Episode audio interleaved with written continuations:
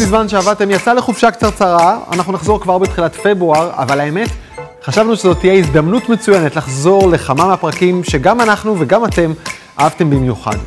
ואם הצטרפתם אלינו לאחרונה, אנחנו בכלל ממליצים לכם, ולכן, לא לפספס, תהנו.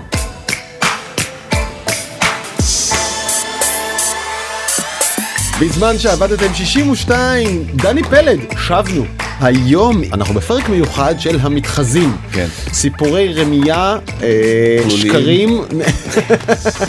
אז תכף נהיה עם הסיפור הבאמת פשוט מופרך של עוזי מדיה, חברה שהוקמה על אוויר, כלום ושום דבר, שקרים והתחזויות, ופשוט התפוגגה בחלוף כמה חודשים וכמה מיליארדים. אבל למה אתה מגלה? אה, אה, כן, כן, כן, זה, לא, לא גיליתי, לא גיליתי. תכף אה, נספר את הסיפור הזה, כן. וננסה להתחקות אחר עקבותיהם של 70 מיליארד דולר שלא ברור להיכן נעלמו, ואם אכן הם לא קיימים, זו כנראה התרמית הכלכלית הגדולה בהיסטוריה הכלכלית הידועה של העולם. נכון. אה, נתחיל אבל עם הטסר?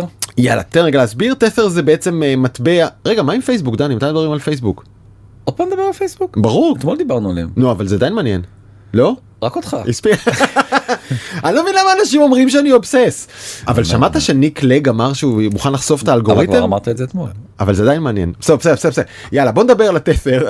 מטבע קריפטוגרפי, סטייל ביטקוין, אבל יש לו מעמד מיוחד בעולם הקריפטו, הוא מטבע שנמצא בהמון שימוש, כי הוא גשר בין העולמות. קל להעביר דולרים ויורו ל Tether ואז לביטקוין וחזרה. אנשים שרוצים להעביר כסף וערך בין העולמות, משתמשים ב Tether הזה, והוא מככב עכשיו על שער ה Bloomberg. Businessweek, כן. של אה, עוד. לא קוראים לזה רמייה, קוראים לזה מסתורין. נכון, כי זה עדיין לא ברור לאן נעלמו ה-69 מיליארד דולר, אולי הם לא נעלמו. אוקיי. כנראה שכן, אתה שואל אותי, אבל אה, בשנה האחרונה הונפקו להם 48 מיליארד דולר באמצעות Tether, ולא ברור בדיוק איפה הם.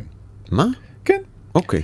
בוא נספר רגע איך ה Tether הזה עובד, מה הוא עושה בעצם. יפה. למה הוא כל כך מיוחד ומעניין. מעולה. אז Tether הוא בעצם מטבע קריפטוגרפי, מטבע דיגיטלי כזה כמו ביטקוין, כמו Ethereum, כמו מטבעות אחרים שאנחנו מדברים עליהם, אבל הוא מטבע מיוחד, הוא מטבע מסוג stablecoin. Stablecoin כשמו כן הוא מטבע יציב.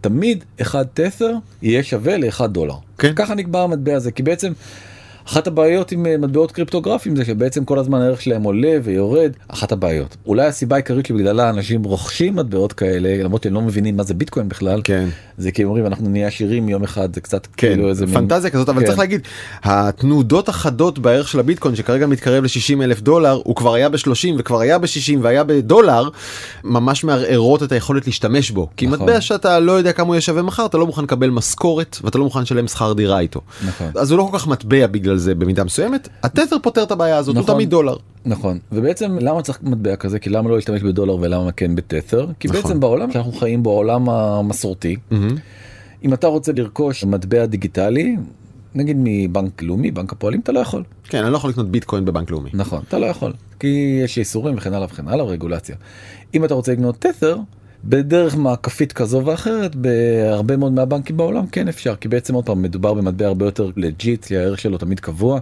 ואם Tether שווה לדולר אז אה, סבבה ואז אתה קונה Tether ועם ה Tether אתה יכול לקנות מה שאתה רוצה. כלומר, אני שולף את השקלים שלי מהבנק, ממיר אותם מחוץ לבנק כן. ל Tether ומעביר אליך את ה Tether הזה והנה העברתי לך ערך שיכול להיות ב Tether או בביטקוין או במה שאני רוצה נכון. כבר. או- אני כבר יצאתי מעולם המטבעות המסורתיים, הפיאט קוראים לזה, ועברתי לעולם הקריפטוגרפי. נכון. בעזרת ה Tether, זה הגשר. נכון וזה בדיוק מה שהוא עושה ואיך הוא עושה את זה ומה הוא מבטיח.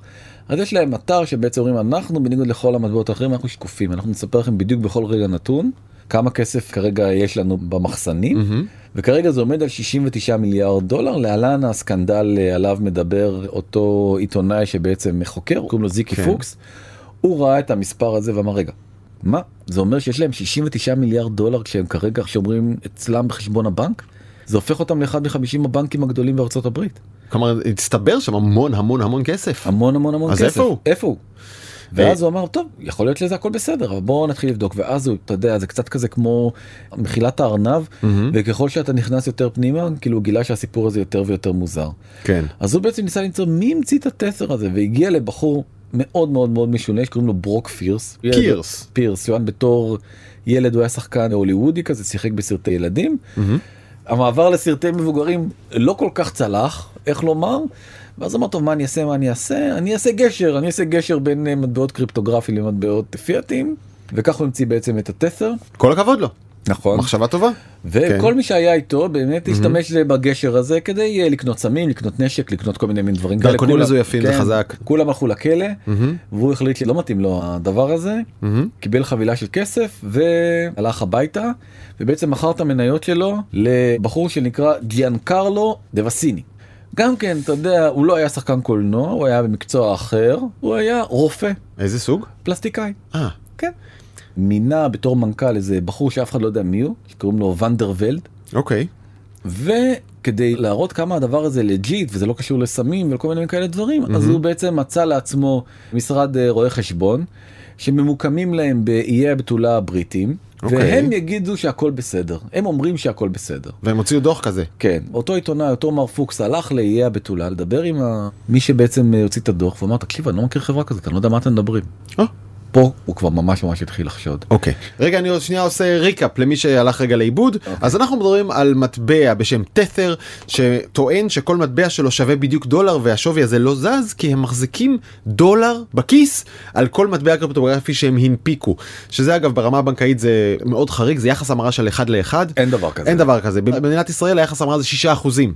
על כל שקל שהבנק נותן לך יש לו 6 אגורות בכיס. כן. הבנק הזה אומר דולר תמורת תת'ר וזה אומר שאם הוא הנפיק עד היום 70 מיליארד תת'רים אז יש 70 מיליארד דולר שמסתתרים איפשהו ואז יוצא דוח מרואה חשבון שאומר יש 70 מיליארד דולר אכן בדקנו והעיתונאי אומר שלא יצא כזה דוח. אין דוח כזה. אין דוח כזה. הולך אחרי הדוח ולא מוצא אותו. נכון. אוקיי. ובעצם אה, במצגת אחרת שהתגלגלה לידיים שלו הוא פתאום גילה שאותו ג'יאנקרלו. ג'יאנקרלו כן. בעצם הרוויח נט של 326 מיליון דולר בשנה שעברה. וואו. רגע הוא- ממה? אוקיי, ממה מרוויחים? מסתבר שבעצם הדולר הוא לא באמת דולר, אלא זה איזשהו חוזה חכם, ובחוזה החכם הוא יכול לקנות כל מיני דברים שהם כאילו שווים לדולר. נגיד אוקיי. מניות, אוקיי. בכלל לא מסוכן, או אוקיי. נגיד סחורות, אז כל הוא משקיע הוא מגלגל את הכסף בעצם. כן, וגם, וגם. הוא אמור לקבל אחוז אחד. עמלת המרה. כן, עמלת המרה. אוקיי ואם אנחנו עושים מדברים על עמלות המרה של עשרות מיליארדי דולרים זה יכול להצטבר למאות מיליונים זה הגיוני. נכון, אוקיי נכון, זה אפילו אמור להיות יותר, זה אמור להיות 690 מיליון דולר. כן באחוז. באחוז אחד, אם אנחנו אוקיי. באחוז אחד, יותר, אתה רוצה שאני אספר לך סיפור עוד יותר מדהים? הרי זה, אם חברה מגלגלת 690 מיליון דולר, או מרוויחה net profit של 325 מיליון דולר, זה אומר שבטח יש המון המון עובדים, נכון? איזה 100, 200 אלף, 300 אלף, נכון? הגיוני? שיהיה אפילו 300. יפה. 12 עובדים, 12 עובדים. כן. דני זה הביזנס הכי יעיל בעולם במונחי revenue per employee נכון? הכי טוב בעולם. נכון, ואז הוא אמר, מה שבדרך כלל עושים, אתה יודע, הכנסות per עובד. כן, חוקרים של אה, כל מיני רשות לניירות ערך, Mm-hmm. אומרים בוא נחפש איפה ג'יאן קרלו, איפה כן. הכסף הזה יושב? והוא הצליח להגיע אותו מר פוקס? לבנק עצמו. או איך קוראים את הבנק? לבנק קוראים דלטק, והוא גם יושב באיזה מקום אקזוטי כזה, יש לו איזה חיבה איזה למקומות רצועת אקזוטיים. אי יפה. נכון, והרצועת אי היפה הזאתי, היא נמצאת באיי הבאמאז. בסדר אתה יודע מסמכי פנמה הראו שמיטב שועי העולם מחזיקים את כספיהם ברצועות חוף יפות. נכון, אז גם ג'יאנקרלו לא שונה מהם, והוא שם את הכסף שלו בחברה שקוראים לה Deltec Bank. נסע כן. אותו עיתונאי חרוץ, בכלל נראה לי ג'וב חלומות לנסוע לכל המקומות האקזוטיים האלה אחד אחרי השני. מתקשר- כזה על מערכת כן. לא לא לא ה story שהעליתי באינסטגרם כן, זה תחקיר, זה תחקיר. מדובר פה בתחקיר. הוא נסע לו לאיי הבאמאז ופגש את בעלי הבנק. בעלי הבנק זה בעצם ז'אן צ'לופין. אוקיי. אותו ז'אן צ'לופין, אישיות מאוד מאוד מפורסמת, כי? הוא עשה את הכסף שלו שממנו הקים את הבנק. בזכות דמות מצוירת שמאוד אה, אהבנו. מפורסמת מאוד כן. שקוראים לה Inspector Gadget מ- זוכר את זה? מכוכבי ילדותי. הכי אהובים עליי. כן מ Middle East Television שהיית רואה את זה עם שלג נכון. אתה זוכר? נכון. עם אנטנה עם אנטנה והשלג כן. אבל יוצא לו הליקופטר מהראש והידיים שלו מתארכות וזכוכית מגדלת. אז אז הוא עשה כל כך הרבה כסף והדמות שהוא הקים בנק. כן. איזה מלך של בן אדם. הוא מכר את החברת הפקה כן. קנה לו בית ורוד ב... לא נו. כן בחיי באיי הבאמאז אתה רוצה עוד פרט טריוויה מדהים נו. הבית שלו כן. צילמו בו את קזינו רויאל של ג'יימס בונד כן וואו. כן. חתיכת בית. כן וישב איתו לקפה הוא אומר שהבחור מאוד מאוד נחמד אבל אותו. ז'אן אמר לו תקשיב לא יודע לאיזה 69 מיליארד דולר לי בבנק יש 15 שלהם. 15 שלהם. של תת'ר. זה קצת מוזר שהוא מספר את זה לא איפה החשאיות של הלקוח מידע אני לא כלכלי יודע. פרטי. מצאתי למישהו שהיה אינספקטור גדלט שהוא בכלל שוטר אתה יודע זה גם כן זה כאילו נכון אה, נכון רשויות החוק. כן אז לא כל הסיפור הזה רק הולך ונהיה יותר ויותר מוזר אז רגע מתוך 69 מצאנו 15 מיליארד דולר חסר 54. כן. אוקיי. יכול להיות שהם בעצם מושקעים משהו שדיברנו עליו בפרק שעבר שעבר שעבר מהמם. וזה בעצם בניירות ערך של אברגרנד. כן, חברת הסינים. הנדלן הסינית שנמצאת עכשיו על סף חדלות פירעון, אם לא שנייה אחריה. אז יש חשש גדול שחלק מהכסף הזה שוכב שם. לא בדיוק שוכב שם, אלא שאת הדולרים שהם אמרו שהם מחזיקים כנגד כל Tether, הם השקיעו בכל מיני ניירות ערך ומניות ואגרות חוב וכולי של חברות סיניות שקשורות לאברגרנד, או על כל פנים אם אברגרנד הסינית קורסת, הן קורסות אחריה. נכון. ואז ה Tether הזה, פוף, כבר לא stablecoin יותר בכלל. למרות שעוד פעם אני חוזר הם אמרו שיש להם 69 מיליארד דולר בחשבון הבנק. בדולרים. בדולרים. כן. לא של במניות משהו. של אה, חברה סינית שחדלת פירעון. הסיפור הזה הולך ומסתבך וגם אה, ראיינו בעצם את אחד הדמויות הכי דומיננטיות בעולם הקריפטו בחור שקוראים לו סאם בנקמן אחלה שם. נכון? סם שם- בנקמן פריד. וזה אם הוא ביליונר בגיל בן כמה איש הזה 28 אז כן. כאילו הוא מן הסתם קנה ים ו- בביטקוין באלף דולר לפני 10 שנים ועכשיו הוא מיליארדר. נכון והוא אמר שבאמת הוא קנה. במיליארדים את התת'ר הזה וכנראה שבאמת מתגלגלים שם סכומים עצומים ביותר ביותר כן. הוא נחשב לסטייבל קוין הכי גדול היום בעולם צריך להגיד, אני חושב שהזכרנו את זה, נזכיר שוב, הרבה סוחרים בשוק ההון שמשתמשים בשני העולמות האלה של הביטקוין והדיגיטל, הקריפטו, ומטבעות רגילים משתמשים בתת'ר ככלי עבודה, לגיטימי, נכון. הכל בסדר. אז גם הוא אומר, גם אני משתמש בזה ככלי עבודה, ואני סומך עליו. ואני סומך עליו ולכן אני רק מנסה להגיד שהקריסה אם היא תהיה כזאתי היא תהיה פשוט כואב. קולוסלית. אה, זה מכה, לא רק לכמה מוזרים שמשתמשים בקריפטו, אלא מכה לשוק ההון. ענקית לשוק ההון תכף נדבר על זה כמה ענקית לשוק ההון ובעצם Tether מרגישה את האדמה רועדת אומרים שהדוח הזה זה שטויות. כאילו שקרי. שקרי לא מבוסס ולא נכון ועם כל הכבוד למחקר הזה של אה, מר פוקס שכנראה רצה לנסוע לכל מיני איים אקזוטיים אין בו דבר וחצי דבר. והם מוציאים דוח של חברת מור שמור זה השם הפרטי של מור קיימן שאיפה הוא אה, גר? וואו, מור קיימן? כן באיי קיימן? נכון עוד משהו מאוד מאוד לגיטימי לחלוטין כאילו מה? לא דני, מיתוג, מיתוג, מיתוג. כן איפה נמצא מועדון לבוטין 7? לא. ברחוב לבוטין 7. נכון. איפה רואה חשבון קיימן? הכל בסדר. לא יודע למה אתה חושד. איפה גר ישראל ישראלי לא יודע, אבל אני יודע מה מספר כרטיס האשראי שלו. 1, 2, 3, 4, 5. בדיוק. כתוב כאן בדוח שאתה מראה opinion. In our opinion, תת'ר מחזיקה consolidated total assets ב-35 מיליארד דולר ועוד liabilities של עוד 35 מיליארד דולר אה, איכשהו זה מסתכם כזה ל-70 נראה לי. נכון אוקיי. עכשיו תשמע למה הרי בדרך כלל שכותבים כזה מסמך עמדה בטח אם אתה מדובר באחד מהגופים שמחזיקים הון ברמה של אה, בנקים אז לא מצאת מישהו מדלויט מארנסט אנד יאנג KPMG חסרים חסרים כאילו פירמות ראיית חשבון לגיטימיות שזה זה מאוד מאוד מאוד דווקא לאיי קיימן הייתי צריך להרחיק עד לאיי איי קיימן. קיימן כדי להוציא דוח. זה כבר היה too much אה, עבור שרת האוצר. עבור שרת האוצר האמריקאית ג'נט ילן שגם הייתה ראש הפד והיא מפעילה מכבש לחצים להסדיר את הדבר הזה ואומרת תשמעו אחלה stablecoin יופי הבנתי את הסיפור מצוין. חייבים רגולציה כמו בנקים זה לא יכול להיות כזה מערב פרוע ובסוף השבוע האחרון עוד פעם זה עדיין בגדר שמועה אבל כנראה ביידן מתכנן באמצעות צו נשיאותי אתה יודע שאנחנו יודעים שזה כבר מימי טראמפ בעצם דרך לעקוף לעקוף את כל המנגנונים הפוליטיים המסובכים מאוד להחיל רגולציה ולהשית רגולציה על עולם הקריפטו אם זה יקרה ספציפית על stablecoins. כן אבל אני אומר פעם אם זה יקרה הדבר הזה יהיה לזה השלכות מרחיקות לכת על העולם הזה אולי זה גם יסדיר אותו. זהו, לאיזה כיוון? כלומר, אם אני מסתכל עכשיו על כמו שכולם עושים, על הביטקוין, אני אומר, אוקיי, זה ירים אותו או יוריד אותו? כי אם יש זה- אז רגולציה, זה זה הופך להיות שימושי. יפה אז זה בדיוק מה שרציתי להגיד שאת הביטקוין כאילו לא עוצר אתה יודע זה- את הסלייד הזה שבעצם אה, מדבר על 57 אלף דולר אתמול אה, גזרתי היום הוא כבר ב-59 59,900. אוטוטו 60. כן אבל הדבר המדהים שכל השערוריות, וזה שסין מחרימה את הביטקוין, ו ו ו ו ו, הביטקוין לא עוצר, לא קורס. כלומר, יש שם איזה רזיליאנסי. עמיד מאוד ושוב זה מין מטבע שלא ברור כאילו למה בכלל אנשים כל כך קונים אותו הם קונים אותו רק כדי להריץ אותו. זה דת. ובוא בוא נראה כאילו אני מניח שכבר בשבוע הבא נדע לאן אה, ביידן והממשל לוקחים את הסיפור הזה אה, הסיפור הזה של ה-69 מיליארד דולר אני מאוד מאוד מאוד מקווה שהם איכשהו יימצאו כן. נראה לי כמו תרמית ענק. השאלה אני חושב הגדולה היא באמת הרגולציה. האם אנחנו רוצים אותה או לא? מאוד רוצים אותה. ברמה הכלכלית אין ספק. אבל יש גם איזשהו אלמנט של חופש שאתה אתה לא חושב שצריך להתקיים איזשהו עולם כלכלי חופשי יותר ונטול מגבלות? לא אה? למה? רק לדברים מפוקפקים. זה רמאויות. אתה יודע מה? תגיד לי אם אתה אוהב את ההקבלה הזאת כמו שמעולם התקליטים והדיסקים קפצנו לעולם של נאפסטר של הורדות לא חוקיות ואז הגיע אפל מיוזיק והסדיר את זה. כלומר שירות מעולה במחיר נמוך זה מה שצריך לקרות למטבעות. קודם היינו בדולרים שהמדינה ממסה איך שהיא רוצה עברנו לעולם של מערב פרוע של ביטקוין שאף אחד לא רואה מה קונים. צריך לייצר עולם באמצע שמצד אחד הוא כן תחת פיקוח ממשלתי וכן מיסוי כמו שצריך אבל מהיר יעיל ובעמלות זולות. מסכים איתך במיליון אחוז. גם אנלוגיה לדעתי מעולה. זה באמת אנחנו עכשיו בשלב המערב הפרוע. mm-hmm. וזה לא יכול להמשיך ולהתנהל ככה. speaking of מערב פרוע באמת אחד הסיפורים הכי של מערב פרוע שאני חושב שסיפרנו פה בתוכנית. יש אמנם את המשפט האמריקאי הזה שאומר fake it till you make it שזה כן. כאילו חלק מהאתוס של סיליקון וואלי. את המשפט הזה הזכירו הרבה אז במקרה של אליזבת הולמס ו... עם בדיקות הדם, עם ההבטחות המטורפות. כן, זה פשוט הופך להיות השם השני של סיליקון וואלי וזה מאוד מאוד מצער ואני אספר לך סיפור באמת לא יאמן. אפי, אין איך לתאר אותו.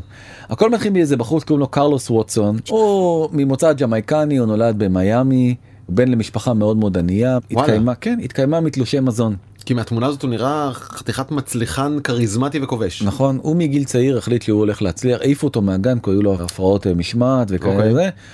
סיים בית ספר הגיע להרווארד סיים בהצטיינות הרווארד. טאדם. כן. רואים עליו. הלך למקינזי mm-hmm. הצליח מאוד במקינזי התקבל לגולדמן סאקס. מקינזי זה חברת הייעוץ הגדולה בעולם גולדמן סאקס זה אחד מהבנקאי ההשקעות הגדולים בעולם. קריירה חלומית. שם ב cubicle הוא פגש חבר. Mm-hmm. סמיר ראו עם סיפור די דומה לסיפור שלו ואז הם אמרו תשמע אחד לשני כל אחד מה cubicle כן. שלו ל cubicle השני. תשמע כל הניו יורק טיימס וכל הזה זה גרוע. צריך כאילו להמציא את הפאבלישרים מחדש צריך אנחנו צריכים להמציא את המאקו הבא. אוקיי. You got me interested. נכון. מה אתה מביא לעולם חבר? לא היה להם ברור אבל הם כבר ידעו שהם הולכים לשנות את העולם. אוקיי. והם הולכים לעשות את זה בספלאש גדול. הם שיווקו את עצמם בתור החדשות לא פורצות החדשות פורצות נגיד בתרגום אה, וואו כן. אחלה תרגום. חשבת על זה הרבה? לא עכשיו המצאתי את זה. נגיד המקור באנגלית זה news isn't breaking it's broken. כן. והם הולכים לתקן את זה. איך נכון. מתקנים אבל. בעיקר בלעשות הרבה רעש וצלצולים. אה אוקיי. הם, הם לקחו את הניו יורק טיימס, את הניו יורק טיימס, הוא בעצם אולי ה publisher הכי מפורסם בעולם, כן. וכיסו אותו בבאנרים של עצמם, שהם כאילו הולכים להחליף את הניו יורק טיימס, הניו יורק טיימס הסכימו לזה. מה? אמיתי. מה? כן. אתה מראה עכשיו עמוד שער של הניו יורק טיימס שכל הכותרת שלו נשדדה, נשאבה על ידי מודעה ענקית שאומרת Welcome to the new news. כלומר זה מדהים לא? כן הניו יורק טיימס מוכר את מי שמאיים להכחיד אותו. כן. אוקיי. ומה הם עשו? אותו דבר בדיוק. וגם להקים אותו דבר כמו ניו יורק טיימס זה חתיכת אומנות. אתה יכול לקחת template כזה בוויקס או בוורדפרס ולעשות כזה דבר. אה, אתר תוכן. כן, אתר אוקיי. תוכן. פשוט הקימו אתר תוכן סטנדרטי לחלוטין. ואני רואה שידידנו כאן מלהק את עצמו לכוכב המהדורה. נכון, והוא בעצם אה, מבחינתו ברברה וולטרס הבאה. אוקיי. ככה הוא החליט עם עצמו, והוא בעצם מראיין שועי עולם. הוא בעצם מביא את אה, קמילה האריס ומביא את ביל גייטס באמת? ומביא את מלקום גלדוול ומביא ענקיים וואו. לראיונות איתו בניו יורק טיימס הבא Ozy Media. לא רק זה, הוא גם. נכון, לא רק זה, הוא גם אומר, תקשיב, אנחנו כבר ב-18 חודשים, עברנו את אקונומיסט, עברנו את הניו יורקר, אתה יודע, מגזינים עם legacy של מאות שנה, כן. מאוד מאוד נחשבים, כבר יש לנו יותר traffic מכולם, וגם סיפר מספרים, הוא אמר, רק ביוטיוב יש לנו 30 מיליון סאבסקרייברים, ועוד הניוזלטר שלנו מגיע ל-25 מיליון קוראים כל שבוע. את הניוזלטר אני לא יודע לבדוק אבל ביוטיוב לראות כמה subscribers כל אחד יכול זה פתוח. נכון, אבל אתה שמעת על החוות האלה באינדונזיה ובבוצואנה שבעצם... אין לי מושג על מה אתה מדבר. אין לך מושג על מה אני מדבר? כי לא, מעניין, כי אתמול הציעו ל account. שלך בטיק טוק אה, דווקא... בדיוק. אז זה אז הדבר הכי קל בעולם, והאיש הזה אין לו בושה, הוא גם הלך לאקסיוס, באמת אחד הפאבלישרים שאני הכי אוהב בעולם, והם סיפרו בראיון אקסקלוסיבי איתו, שהוא כבר רווחי. הוא כבר הגיע ל-50 מיליון דולר והוא כבר רווחי, והאיש הזה כל כך אוהב את עצמו, שהוא פשוט אה, גם הדפיס לעצמו מגזין אמיתי, קרא לו עוזי מגזין, ובו הוא אומר בוא תכירו רגע את מי בשער של עוזי מגזין? קרלוס ווטסון בעצמו. איך זה יכול להיות? אבל תקשיב איך הוא קורא לעצמו? כן. The best interviewer on TV. זה הכותרת. רגע אני חייב לצלול לתוך העולם הזה שאתה ממציא לעצמך מגזין קורא בשם שאתה בחרת שם את עצמך על השער ומכתיר את עצמך בשם המראיין הטוב בעולם. האם אפשר להיות יותר מביך מזה? כנראה צריך. להתאמץ אבל אני אומר עוד פעם אתה רואה את רשימת המרואיינים שהופיעו אצלו בתוכנית זה באמת לא ייאמן איך התרמית הזאת עבדה על כולם. עכשיו אני מחזיר אותך חזרה בהיסטוריה הוא בעצם אה, הכיר את השותף שלו כן. בקיוביקול בגולדמן סאקס ולכן היה נראה לו טבעי שהוא ילך לגולדמן סאקס ובעצם משם הוא יגייס את הכסף. גולדמן סאקס אה, נתנו לו 40 מיליון דולר ב term sheet במזכר הבנות. כן. כלומר, הם עוד לא נתנו לו, הם התחילו איתו דיונים על... הם נכון? נתנו כל עסקה בדרך כלל אה, נחתם מזכר הבנות בכפוף לבדיקת נאותות. הציעו לו, הציעו לו 40 מיליון דולר, רק בוא נבדוק שאתה באמת, תן לראות את המספרים בעיניים. נכון, פה מגיע באמת טוויסט בעלילה שאף אחד לא צפה אותו. כחלק מהבדיקת נאותות שהם אה, עשו, אמרו טוב אז יש לך 30 מיליון סאבסקרייברים ביוטיוב, אנחנו רוצים לדבר עם הבחור ביוטיוב, שאולי הוא יספר לנו נגיד כן. כמה מהם ממלזיה וכמה מהם אנשים אמיתיים. נכון? אוקיי. וכמה פרסום באמת אפשר להרוויח מהם וכן הלאה וכן אתה הלאה. אומר שהרווחת בראיונות, אתה אומר שהרווחת 50 מיליון דולר, בוא נראה את הכסף בעיניים. מעולה. מי שהם רצו לדבר איתו זה בחור שקוראים לו אלכס פייפר שהוא בעצם אחראי על כל התוכן המקורי ביוטיוב העולמי. כן. בחור מאוד מאוד בכיר בתוך יוטיוב. פה הסיפור מסתבך. קובעים שיחה. קובעים שיחה איתו. לפני שבועיים כתבה של הניו יורק טיימס גולדמן סאקס קבעו שיחה עם אה, אלכס פייפר והוא מה קרה? לא הופיע לזום אלכס פייפר. כן לא הופיע לזום אוקיי. ואז אמרו לו חבר'ה מאוזי מדיה אין בעיה אנחנו ניתן לכם את האימייל שלו תקבעו איתו בזמנכם החופשי. נתנו לו את האימייל של האלכס פייפר הזה כן. ואז הוא אמר שהוא לא יכול לעשות זום אבל הוא בשמחה יעשה איתם שיחת טלפון. אוקיי. ישבו להם ארבעה חבר'ה מגולדמן סאקס כן. ודיברו עם אלכס פייפר בטלפון. בטלפון. עכשיו פתאום המבטא שלו היה נשמע קצת מוזר וכל הקול שלו התעוות. ומסתכלים אחד על השני ואומרים למה הוא מדבר כל כך מוזר אלכס פייפר הזה ולמה הקול שלו נשמע קצת מתכתי. אני אני מדמיין את הסיטואציה. זה גרם להם לחשוד מאוד. אה, עשו את השיחה. קיימו את השיחה הוא אמר ואותו אלכס פייפר כן, מאשר להם, כן, "כן, זה חברה נהדרת. אתם לא נפלאים ככה ככה הייתה השיחה זה באמת זה הייתה השיחה. נסתיימה השיחה הם מסתכלים אחד על השני ארבעה אלה משהו פה מוזר. ואז הם אומרים טוב בוא ננסה להגיע אליו לא דרך האימייל שאוזי מדיה נתנו לנו נדלקו להם כל הנורות אזהרה והם אה, פשוט אה, התקשרו לחברת גוגל אמרו תעביר אותי בבקשה לאלכס פייפר דיברו איתו מעולם לא דיברו איתו עם אלכס פייפר האמיתי מעולם לא דיברו. Hey Alex, it's us from Goldman Sachs. How are you doing? Yeah, I know we've just uh, spoken five minutes ago. And he's like, no. Who are you guys? כן בדיוק זה, לא דיברתם איתי. זה הסיפור חזרו חזרה לאוזי מדיה. ואז אה, הוא אמר מה מסתבר שזה היה סמיר ראו הזה ואז הוא הוא אמר, התחזה לי לאלכס פייפר. כן ואז הוא אמר להם מה זה בדיחה לא צחקתם לא מצחיק. כי זה מה לא. שהוא ענה להם באמת די. כן צחקתי איתכם. כן זה בדיחה אנחנו צוחקים על 40 מיליון דולר ב term sheet. כן הסיפור הזה התפוצץ בניו יורק טיימס. ואז עוד תפנית בדבר הזה מסתבר שהם סיפרו גם כן בתוך רגע, ה... ברגע זה אתה אדם מחוק, לא? אתה, אתה גווייתך מוטלת ברחובות הסיליקון ואלי ואף אחד לא ידבר איתך יותר. אז זה מה שחשבו שיקרה זה לא קרה. מה? כן כי הם הכחישו אמרו שזה סתם הייתה מתיחה. וזה היה דאחקה כאילו בין חברים מגולדמן סאקס כי גם הם מגולדמן סאקס וזה היה זה. יומיים אחרי זה אוקיי. שרון אוסבורן מספרת שהם גם השתמשו בשם של עוזי אוסבורן כי הם קוראים להם עוזי מידיה כן. ועוזי אה, אמר להם תקשיבו אני מעולם לא השקעתי בחברה הזאתי התחילו להסתבך עוד ועוד ועוד עם השקרים האליהם וזה ייצר רעש גדול מאוד בארצות הברית ולפני שבוע הם הודיעו שהם בעצם סוגרים את החברה כל החברה הייתה דחקה. הכל שקר הכל היה שקר. בדיה רגע, אבל גייטס באמת התראיין שם.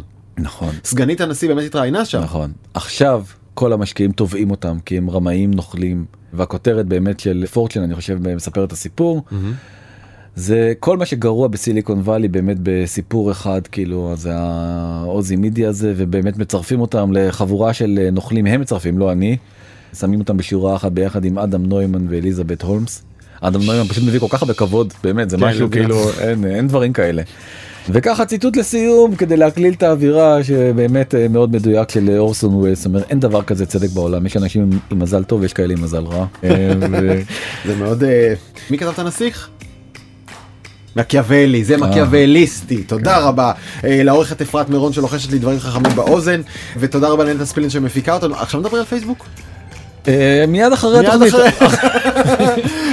עד כאן בזמן שעבדתם.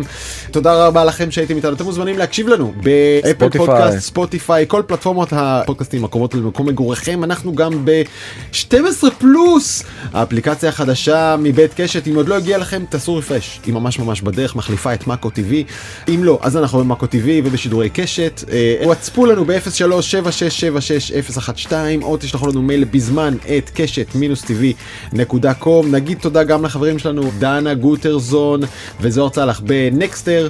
עד כאן, דני פלד, תודה רבה. תודה רבה דרור. ביי ביי.